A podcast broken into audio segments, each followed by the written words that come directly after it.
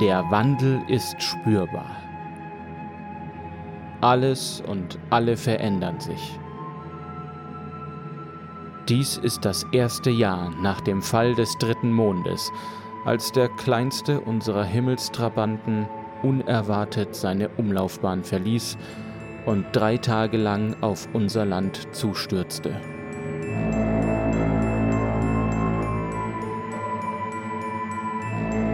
Der Aufprall zerstörte einen großen Teil von Alendias Landmasse und mit ihr Hunderttausende Lebewesen.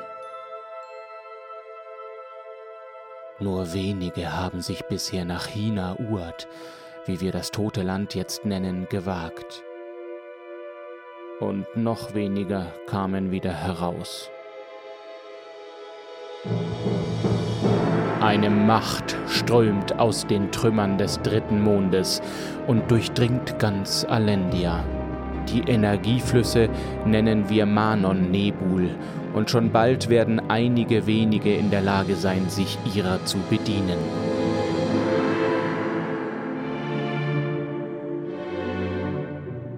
Eine neue Ära bricht heran.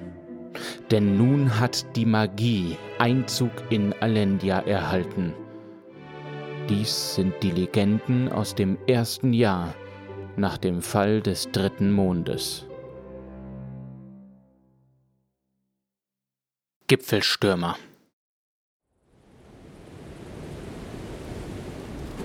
Wolken zogen auf und verdeckten immer öfter die Sonne, die seit den frühen Morgenstunden warm auf unser kleines Dorf geschienen hatte.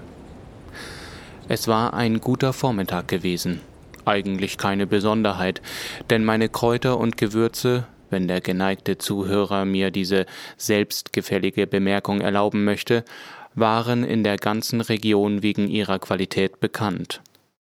Zudem achtete ich immer auf eine möglichst vielfältige Auswahl, denn ein erlesenes Sortiment zieht auch reiche Kundschaft an.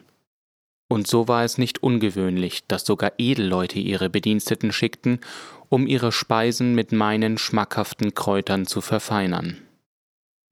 Ich zählte ein weiteres Mal die Münzen in meinem Geldbeutel, stattliche 15 Silberlinge und gut 20 Schillinge, band mir den kleinen Beutel wieder an mein Handgelenk und freute mich einiger Sonnenstrahlen, die noch ihren Weg durch die zunehmend dichter werdende Decke aus grauen Wolken gefunden hatten. Mir blieben noch zwei Büschel Salbei, einige Kadendistelköpfe, junge Boxhornkleepflanzen, getrocknetes Tausendgüldenkraut, Feld- und Schwarzkümmel, Bergminze sowie das allseits beliebte Bohnenkraut und die ebenso begehrte Wolfsblume. Die etwas exotischeren Kräuter wie die Nachtkerze oder die Goldmelisse hatten allesamt schon in den frühen Morgenstunden den Besitzer gewechselt. Bald würde ich mich wieder auf Wanderschaft begeben müssen. Unser Dorf Skadenheim lag am Fuße eines mittelgroßen Gebirgszuges, welchen die Leute rundherum unter dem Namen Schwarzmannfels kannten und fürchteten. Abgesehen von dem majestätischen Anblick und den kristallklaren, kalten Gebirgsbächen, die aus Quellen hoch oben in den Bergen entsprangen, nutzten die Menschen aus den umliegenden Siedlungen die Vorteile der Nähe zum Gebirge kaum. Niemand bestieg die Berge oder trieb sein Vieh auf die Weiden in den baumfreien Höhen des Schwarzmannfels. Der Grund dafür waren die Drut, die dem Gebirge seinen Namen gaben und jeden Eindringling unbarmherzig hinaustrieben oder sogar töteten. Jeder Versuch der Verständigung war unmittelbar und meist kriegerisch beendet worden. Doch solange man nicht in ihr Gebiet vordrang, hatte man nichts zu befürchten. Für mich waren die Drut Fluch und Segen zugleich, denn das Geheimnis meines erlesenen Sortiments war unmittelbar mit der Existenz dieses kriegerischen Volkes verknüpft. Viele meiner Kräuter wuchsen nur in Höhen, wo die Luft dünner und die Sonne stärker war. Aus Gardenheim war ich somit der Einzige, der regelmäßig die Berge bestieg und immer wieder die Grenze zu ihrem Land überschritt. Mit den Jahren lernte ich die Zeichen der Berge zu lesen und ihre Sprache zu verstehen, die mir verriet, wenn jemand in der Nähe war. Ich verstand es immer mehr, mich für andere, wachsame Augen unsichtbar durch die Hänge zu bewegen und dabei meine kostbaren Kräuter zu sammeln. Ihr müsst der Kräutersammler Isarna sein, ich öffnete die Augen und blickte auf zwei sehr ungleiche Männer. die sich vor meinem Stand aufgebaut hatten. Der eine war ein Hühne, bestimmt zwei Köpfe größer als ich und fast doppelt so breit. Eine Weste aus Eisenschuppen bedeckte den mächtigen Brustkorb. Darunter trug er ein ledernes Unterkleid, aus dessen kurzen Ärmeln muskulöse und stark behaarte Arme ragten. Zusammen mit den genieteten Platten am Schienbein, den breiten Gürteln, welche mehrere kleine Dolche hielten, und dem imposanten Zweihänder, der auf seinem Rücken befestigt war, gab dieser Mann eine beeindruckende Figur ab, die so gar nicht zu unserem beschaulichen Dorf passte. Sein Haar war kurz geschoren und ließ die buschigen Augenbrauen und den ausufernden dunklen Vollbart zur Geltung kommen. Stechend grüne Augen sahen mich prüfend an. Der zweite Mann war etwa so groß wie ich selbst und trug eher praktische Reisekleidung, eine dunkelgrüne Jacke, die bis zu den Knien reichte und mit einem schwarzen Gürtel in der Hüfte festgehalten wurde. Ein dunkler Überwurf bedeckte die Schultern, die Kapuze hatte er abgesetzt. Mir fiel die silberne Nadel auf, die auf der linken Brust prangte, eine kunstvoll gearbeitete Miniatur eines gespannten Bogens mit zwei Pfeilen.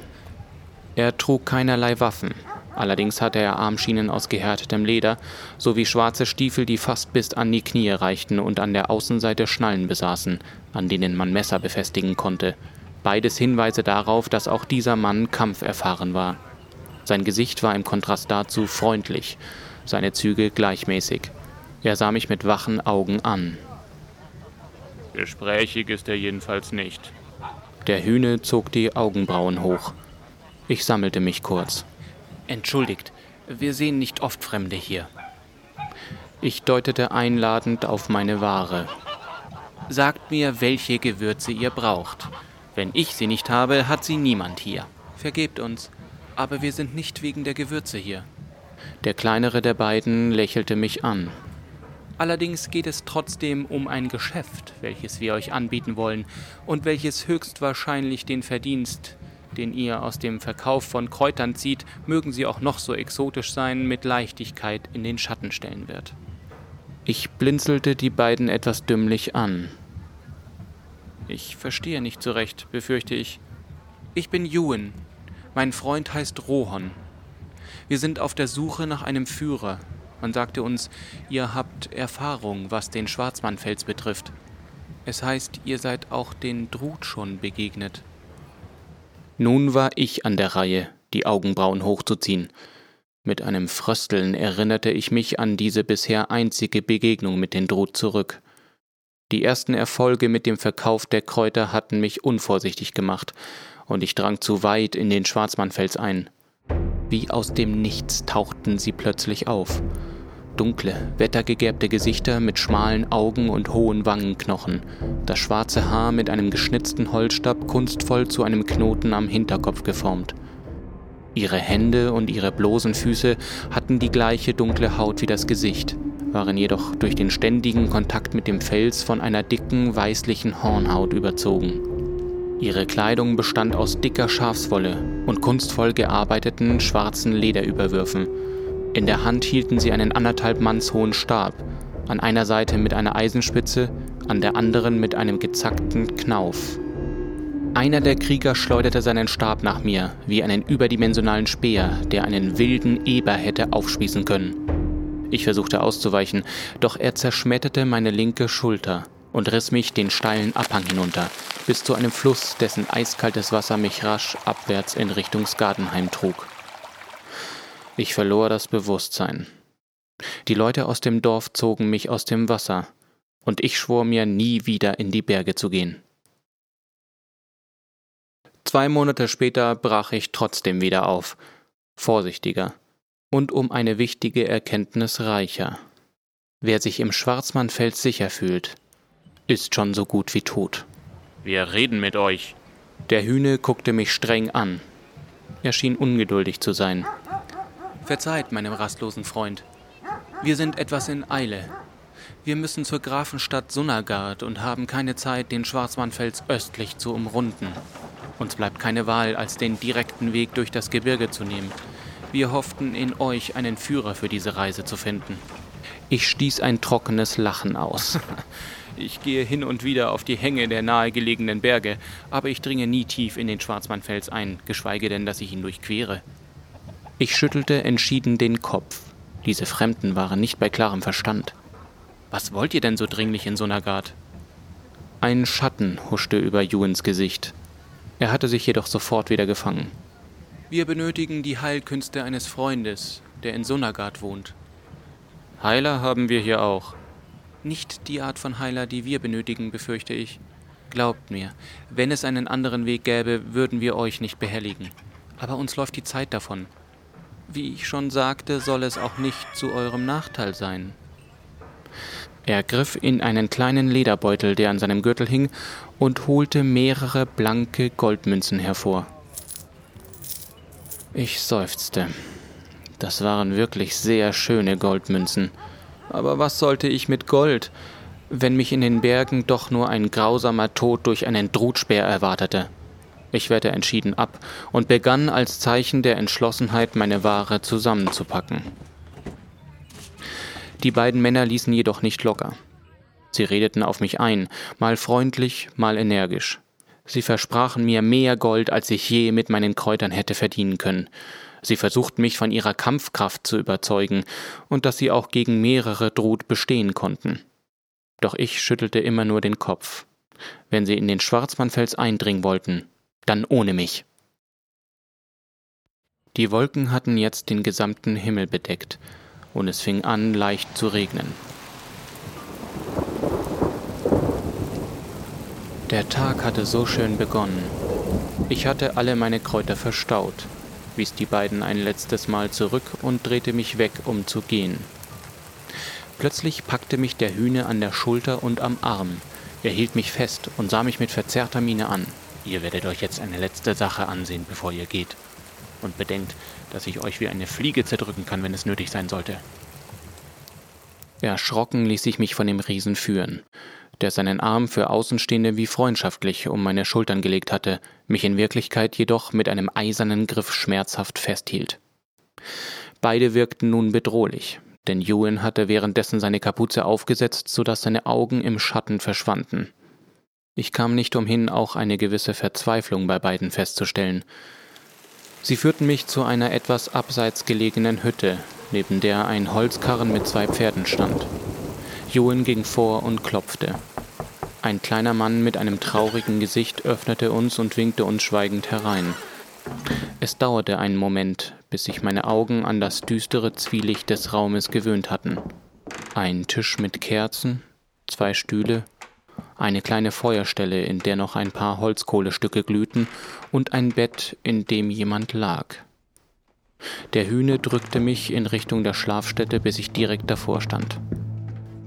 In ihr lag schlafend eine wunderschöne junge Frau. Ihr langes hellbraunes Haar rahmte ein weißes Gesicht ein, aus dem jedes Leben gewichen war. Trotzdem war sie ohne Zweifel das schönste Wesen, welches ich einfacher Kräutersammler je gesehen hatte. Selbst die blutleeren Lippen, ihre geschlossenen Augen und die bleichen Wangen konnten kaum ihre Schönheit schmälern. Es brach mir das Herz, diesen jungen Körper so leblos und unbeweglich zu sehen. Was ist mit ihr? flüsterte ich. Das ist Thalia, meine Schwester. Ewan hatte sich neben mich gestellt. Er beugte sich hinunter und fühlte ihre Stirn. Dann schlug er die Decke zurück so dass Thaleas linker Arm zum Vorschein kam. Ich sog erschrocken die Luft ein. Die Haut an der Hand und am Arm bis zur Elle war von einem feinen blauen Netz überzogen und die wenigen freien Stellen wiesen rot entzündete Pusteln auf. Je länger man auf die blauen Adern starrte, desto mehr kam man zur Überzeugung, dass sie sich bewegten, pulsierten, als würde eine blaue Substanz durch das Netz fließen. Durch meine Erfahrung mit Heilkräutern kannte ich mich mit allerlei Wunden und Krankheiten aus, aber so etwas hatte ich noch nie gesehen. Ich starrte den Arm mit aufgerissenen Augen an, unfähig irgendwelche Worte aus meinem Mund zu pressen. Wie ihr seht, ist unser Problem nicht gerade ein alltägliches. Wir müssen so schnell wie möglich nach Sunagard, nur dort besteht Hoffnung auf Hilfe. Wir sind schon zu lange unterwegs. Ewan verbarg den Arm seiner Schwester wieder unter dem Leinentuch. Ich bemerkte, wie mich nun alle fragend ansahen. Es tut mir wirklich sehr leid um eure Schwester. Aber ich kann wirklich nicht. Mir tut es auch leid. unterbrach Jun mich mit einer heiseren Stimme. Aber wir haben keine Wahl. Ich bemerkte, wie er fast unmerklich nickte, ohne den Augenkontakt zu mir zu verlieren. Noch bevor ich misstrauisch werden konnte, hatten sich die starken Arme Rohons um meinen Hals gelegt und drückten mir die Luft weg. Erschrocken schlug ich um mich, aber gegen den Riesen wirkten meine Befreiungsversuche wie das hilflose Zappeln eines Kindes. Ich rang vergeblich nach Luft. Das Zimmer wurde dunkler und verschwand in einem Wirbelsturm aus schwarzen Schlieren und zerrissenem Kerzenschein.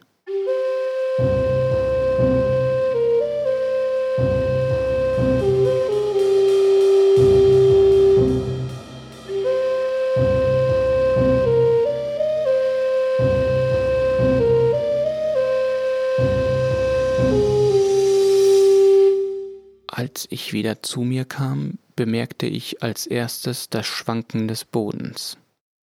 Instinktiv versuchte ich mit meinen Armen ein Gleichgewicht herzustellen, doch irgendetwas hielt mich fest.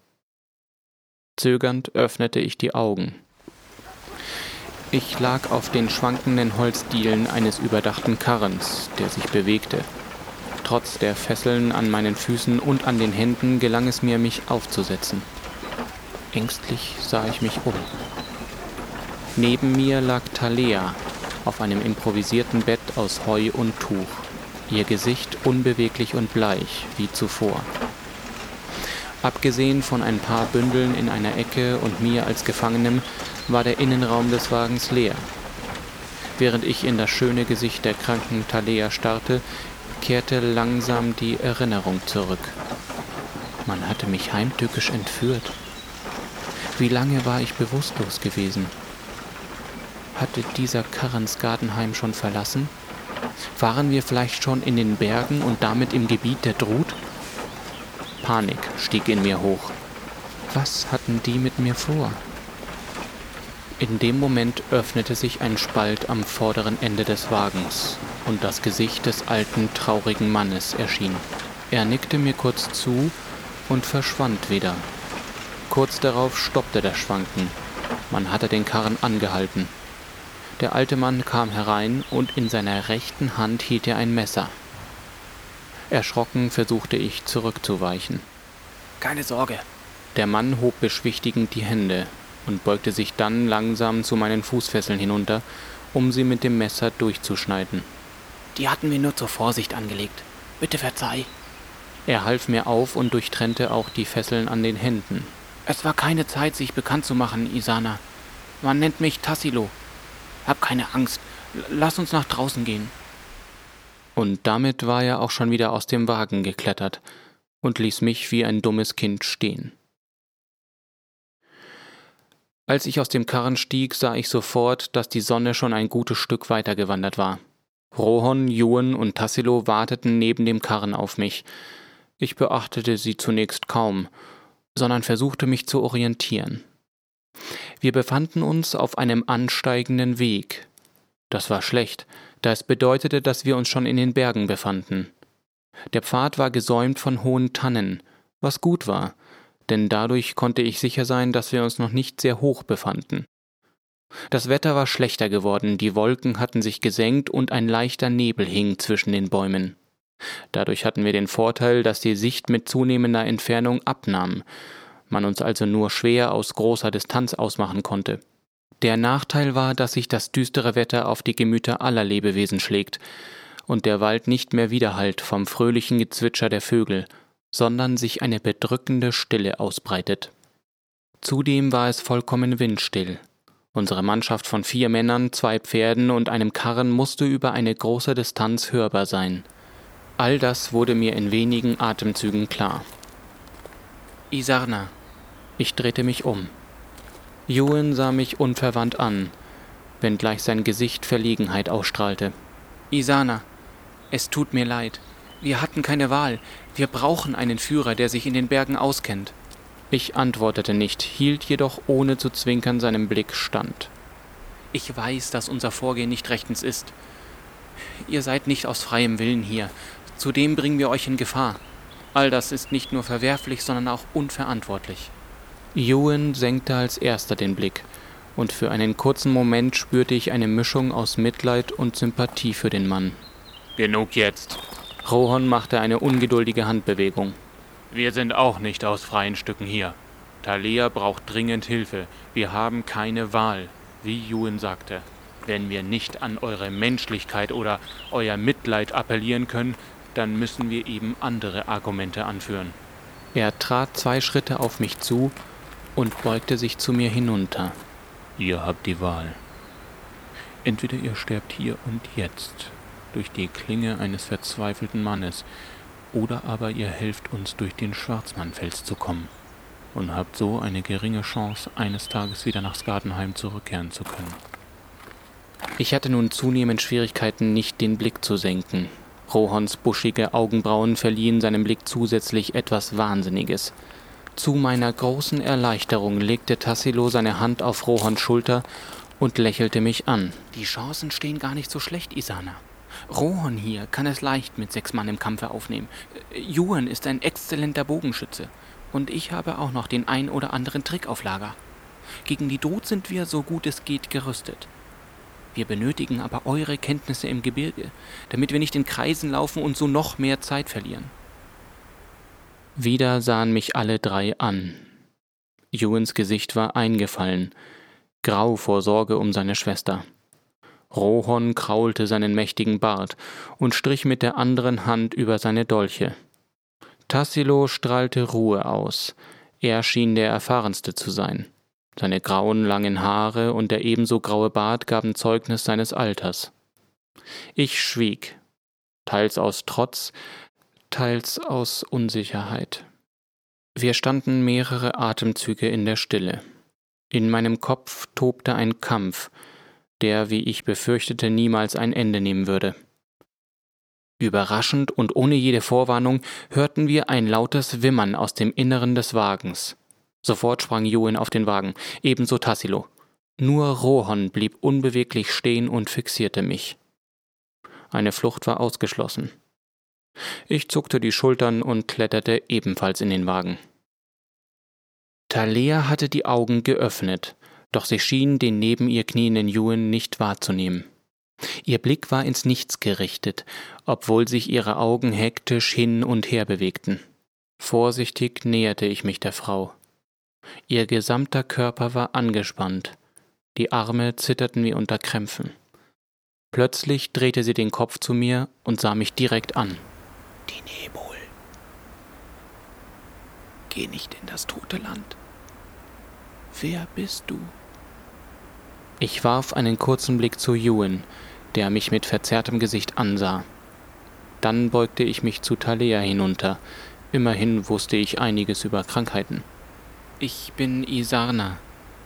Keine Sorge, ihr seid in Sicherheit. Ich befühlte ihre Stirn, die fiebrig heiß war. Anschließend suchte ich am Hals ihren Herzschlag zu spüren. Talea sah mich mit gläsernen Augen zunächst verwundert an. Doch mit einem Mal lächelte sie, und mir war, als sei in diesem Moment der Frühling beschworen worden. Eine plötzliche Wärme umgab mein Herz, und es schien mir, als würde ich kopfüber in ihre silbergrauen Augen gesogen. Sie streckte ihre rechte Hand aus und berührte mein Gesicht, und in mir zerbarst eine Eiswand in tausend Stücke. Sie berührte nicht nur meine Wange, sondern liebkoste auch mein heftig schlagendes Herz. Sicherheit. Die Nebul, Isana. Sie sind nicht sicher. Doch haben sie keine Gesinnung. Und damit schloss sie ihre Augen und sank entkräftet auf das Strohbett zurück. Kurz darauf standen wir zu viert neben dem Wagen, während Talea wieder in das Reich ihrer fiebrigen Träume zurückgekehrt war. Joen trat unruhig von einem Bein auf das andere. Wir müssen weiter. Lasst uns hier nicht verweilen. Nein. Ich hatte meinen Entschluss gefasst. Rohon kniff die Augen zusammen und griff mit seinen Pranken nach hinten, um seinen Zweihänder zu ziehen. Tassilo jedoch sah mich mit klugen Augen an und gebot Rohon mit einer schnellen Geste, sich zu beruhigen. Ich atmete auf. Der Pfad wird nach ein paar hundert Schritt für den Karren unwegbar sein. Außerdem sind die Holzräder zu laut. Sie verraten uns. Was schlägst du vor? fragte Tassilo, der mich als erster durchschaut hatte. Den Wagen lassen wir hier. Das Reisegepäck schnallen wir auf die Pferde.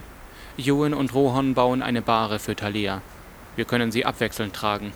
Bindet den Pferden Stofffetzen um die Hufe, damit sie auch auf steinigem Untergrund leise sind. Ich werde ein paar Kräuter suchen. Wir müssen dringend das Fieber bekämpfen. Trotz der Proteste Rohons, mich alleine zum Kräutersammeln zu lassen, fügten sich alle meinen Anweisungen. Ich brauchte nicht lange, um ein paar Akeleienblüten zu finden. Während Rohon und Juhen mit mehreren biegsamen Hölzern und ein paar Seilen ein tragbares Gestell bauten, half Tassilo mir mit einem kleinen Feuer einen Sud aus den Blüten zu kochen, den wir Talea anschließend vorsichtig einflößten. Es dauerte nicht lange und wir brachen auf. Juhen und Rohon trugen Talea, Tassilo kümmerte sich um die Pferde. Ich ging voran, suchte den Weg und hielt Ausschau nach Hinweisen für die Anwesenheit der Drut.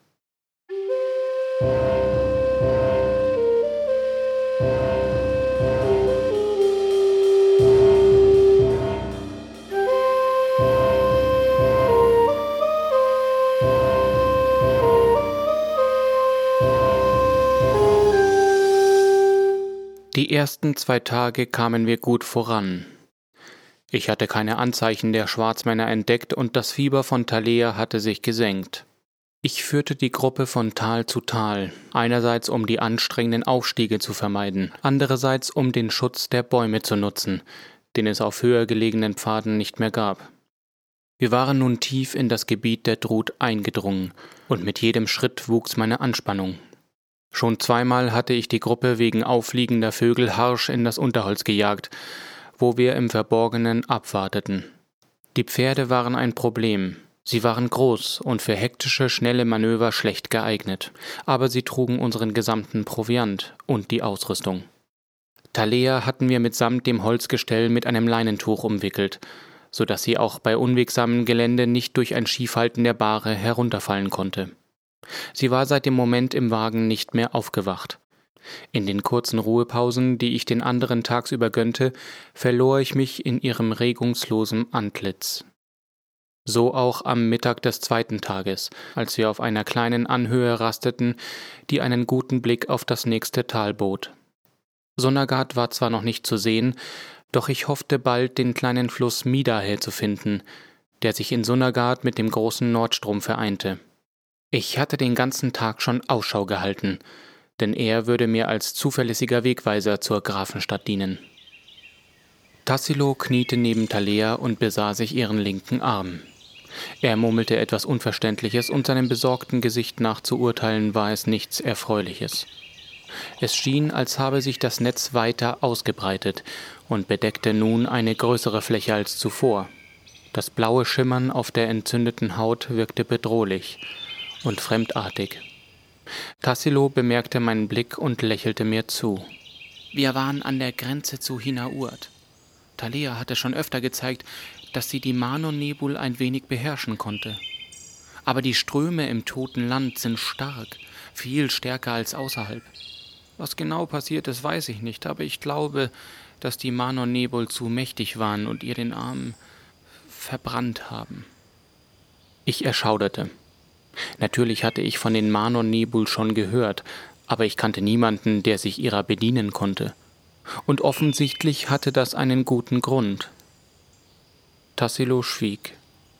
Er starrte nachdenklich auf die regungslose Gestalt zu seinen Füßen, und wieder fiel mir auf, dass das Gesicht des alten Mannes eine endlose Traurigkeit ausstrahlte.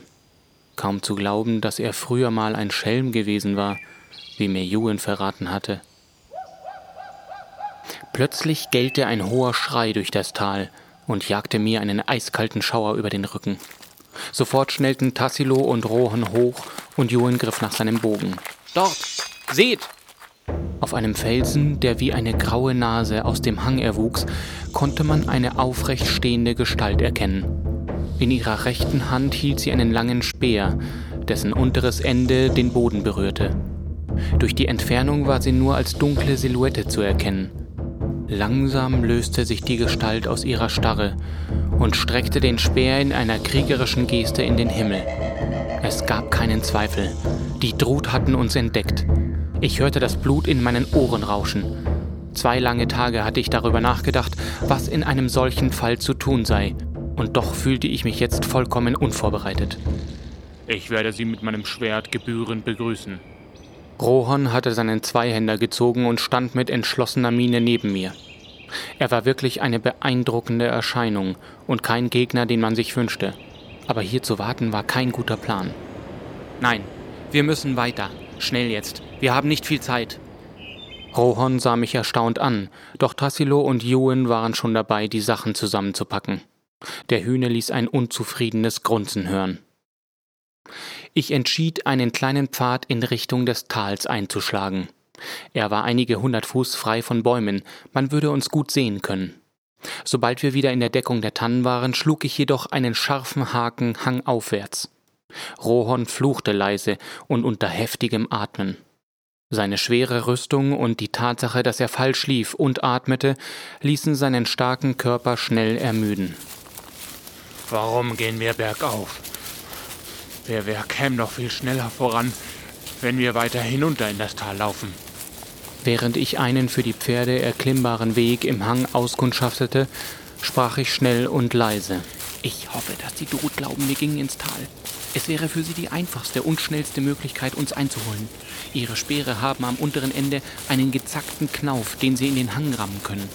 Dadurch können sie bergab Sprünge von bis zu 30 Fuß vollbringen, ohne sich bei der Landung zu verletzen. Sie bewegen sich schneller die Berge hinab als jeder andere. Ich war mir nicht sicher, ob Rohon seinen Mund vor Staunen oder wegen Luftmangel so weit offen stehen hatte. Julian jedoch nickte mir zu. Also haben wir bergauf bessere Chancen, Sie sind ein Bergvolk, die dünne Luft gewohnt und trainiert. Wir haben zwei Pferde und eine Kranke auf einer Bahre. Trotzdem, sie werden wesentlich länger brauchen, uns bergauf einzuholen als bergab. Kommt jetzt, hier entlang. Ich führte sie den Hang hinauf und dann am Hang entlang weiter in Richtung Sunnergard. Wir durften unser Ziel trotz unserer Verfolger nicht aus den Augen verlieren. Zwei Tagesmärsche waren wir noch von der Stadt entfernt viel zu weit, um so lange vor den Droh zu fliehen. Aber diese Sorge verschwieg ich den anderen. Immer wieder hielt ich nach Anzeichen unserer Verfolger Ausschau. Auffliegende Vögel, ein kleiner Steinschlag, Geräusche, Stimmen, huschende Schatten in den kleinen baumfreien Inseln im Hang, sich bewegende Baumwipfel, etwa wenn Späher auf der Suche nach einem besseren Ausblick eine Tanne hinaufkletterten. Doch nichts von alledem konnte ich entdecken. Vielleicht waren die Drut auf meine kleine Finte hereingefallen. Als es dunkel wurde, gelangten wir an eine kleine, von großen Felsen geformte Mulde, die von Tannen umgeben guten Schutz bot. Ich beobachtete verstohlen meine Gefährten. Allesamt waren sie mit ihren Kräften am Ende, selbst die Pferde standen mit hängenden Köpfen regungslos nebeneinander. Es blieb mir nichts anderes übrig, als ihnen eine Rast zu gewähren und zu hoffen, dass die Drut unsere Spur nicht allzu schnell aufgenommen hatten. Schweigend saßen wir am Boden, aßen etwas von unserem Proviant und erholten uns ein wenig. Ich lauschte in den dunklen Wald hinein, dessen unscheinbare Bewohner mir viel über eventuelle Angreifer mitteilen konnten. Der Mond war inzwischen aufgegangen und tauchte die spitzen Silhouetten der Tannen in silberweißes Licht – Schließlich ergriff Ewan das Wort. Isarna, wie lange glaubst du, werden die Drut auf sich warten lassen? In der Dunkelheit konnte ich sein Gesicht nicht erkennen. Sie werden unserer Spur schon länger folgen. Wegen den Pferden hinterlassen wir deutliche Zeichen auf unserem Weg, die für die Drut nicht schwer zu erkennen sind. Zudem wird sie die Dunkelheit nicht aufhalten. Mit anderen Worten, wir sind hier nicht sicher. Ewan stand auf. Die Pferde können in der Dunkelheit nicht weiterlaufen. Dann trennen wir uns eben von ihnen, auch wenn das schwer fällt. Noch bevor ich mich fragen konnte, was er damit meinte, hatten auch Tassilo und Rohon sich erhoben. Rohon verschwand im Wald und kam kurz darauf mit mehreren Ästen unter dem Arm zurück. Ewan trat zu mir. Wir werden die Pferde zurücklassen und nur das Nötigste mitnehmen. Wenn wir den Drut nicht davonlaufen können, dann können wir sie zumindest irreführen. Tassilo hatte aus Stoffbündeln, Moos und ein paar Decken fünf Schlaflager gebaut, die aussahen, als würden tatsächlich Menschen darin liegen. In der Mitte hatte Rohon ein kleines Lagerfeuer entzündet, das seinen warmen Schein auf die schlafenden Attrappen warf. Anscheinend hatte die Gruppe diese Taktik schon einmal angewendet. Die Pferde werden dazu beitragen, dass dieses Lager echt aussieht. Los jetzt, Isana, führe den Weg. Ich war beeindruckt. Tatsächlich würde die Spur von unserer Gruppe ohne die Pferde nachts kaum erkennbar sein. Das gab uns Zeit bis zum Morgengrauen.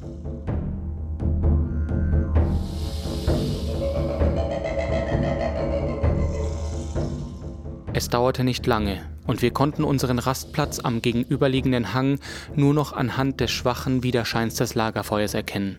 Doch der Weg war in der Dunkelheit nur zu erahnen, und als Rohan einmal beinahe den Hang hinuntergeschlittert wäre, hielt ich es für das Beste, bis zur Dämmerung zu rasten.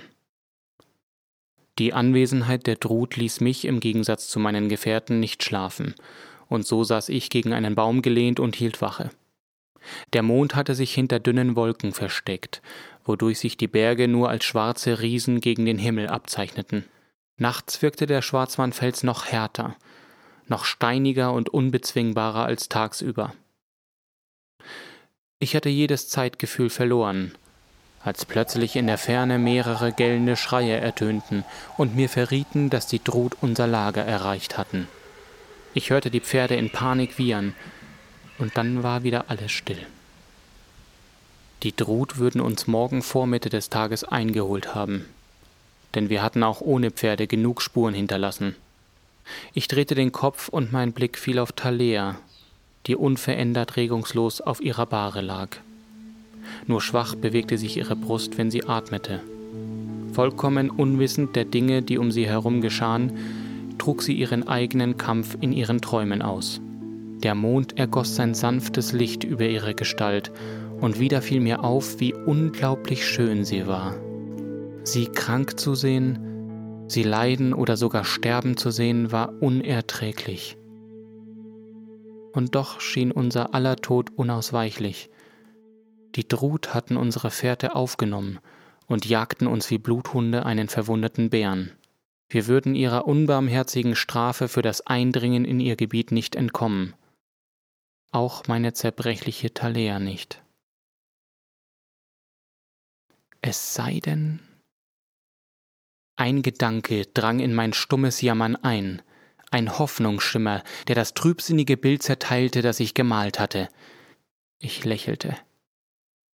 Aufmerksam beobachtete ich den Horizont nach den ersten Anzeichen der aufgehenden Sonne.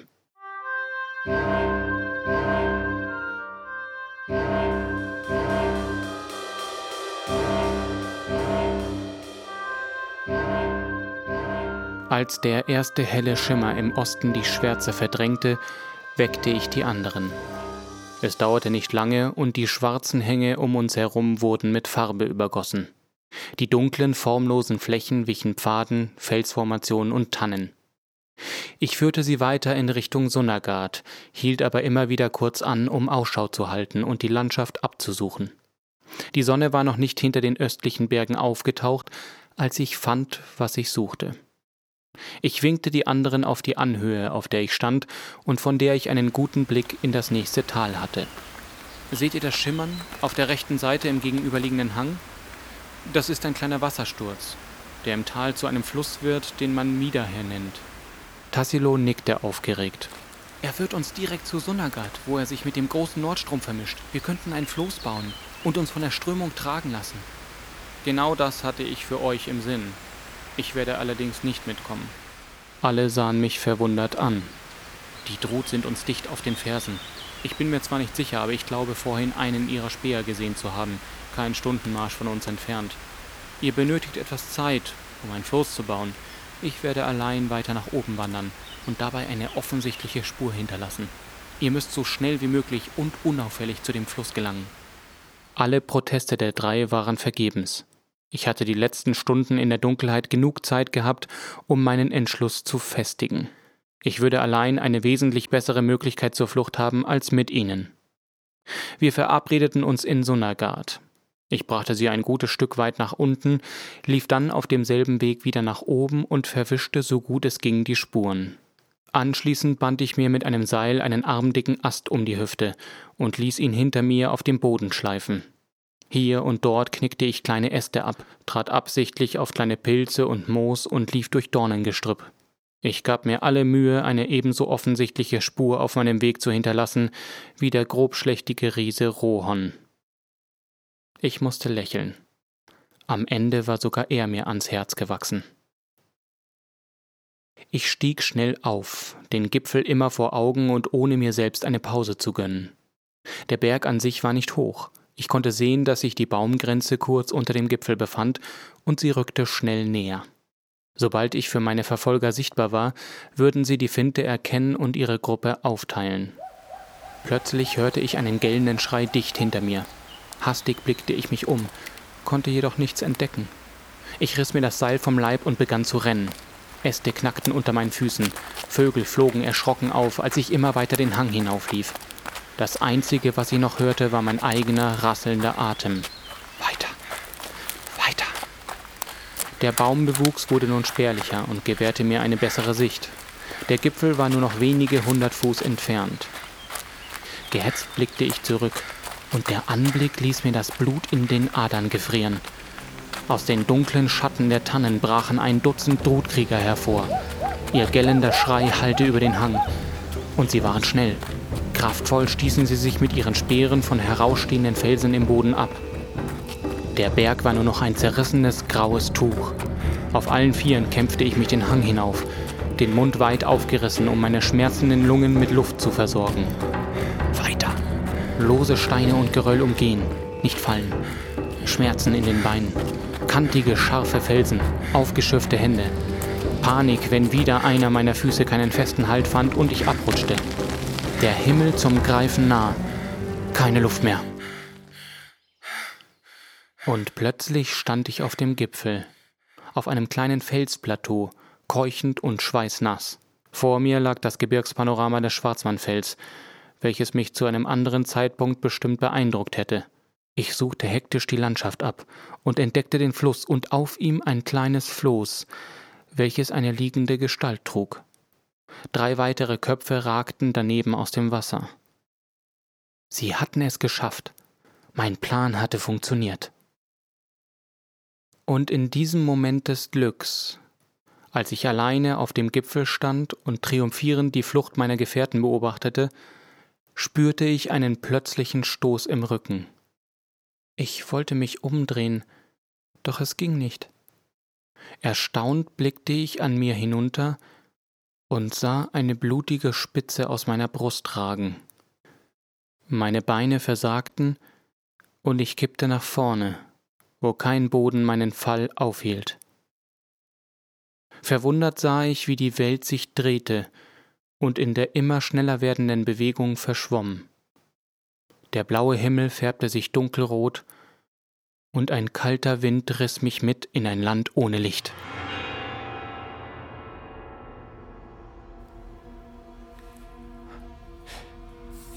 Hier ist es kalt und einsam. Es gibt keine Sonne und keinen Schatten, nur immerwährendes Zwielicht und endloses Nichts. Die Erinnerung an mein Leben verblasst. Die Namen der Kräuter, die mir einst so lieb waren, sind fort. Nur eines hat sich in meiner Seele eingebrannt und kann selbst von der trostlosen Eintönigkeit nicht mehr getilgt werden. Thaleas schlafendes Gesicht ist immer bei mir, wenn ich die Augen schließe. Irgendwann werde ich sie wiedersehen. Da bin ich mir sicher.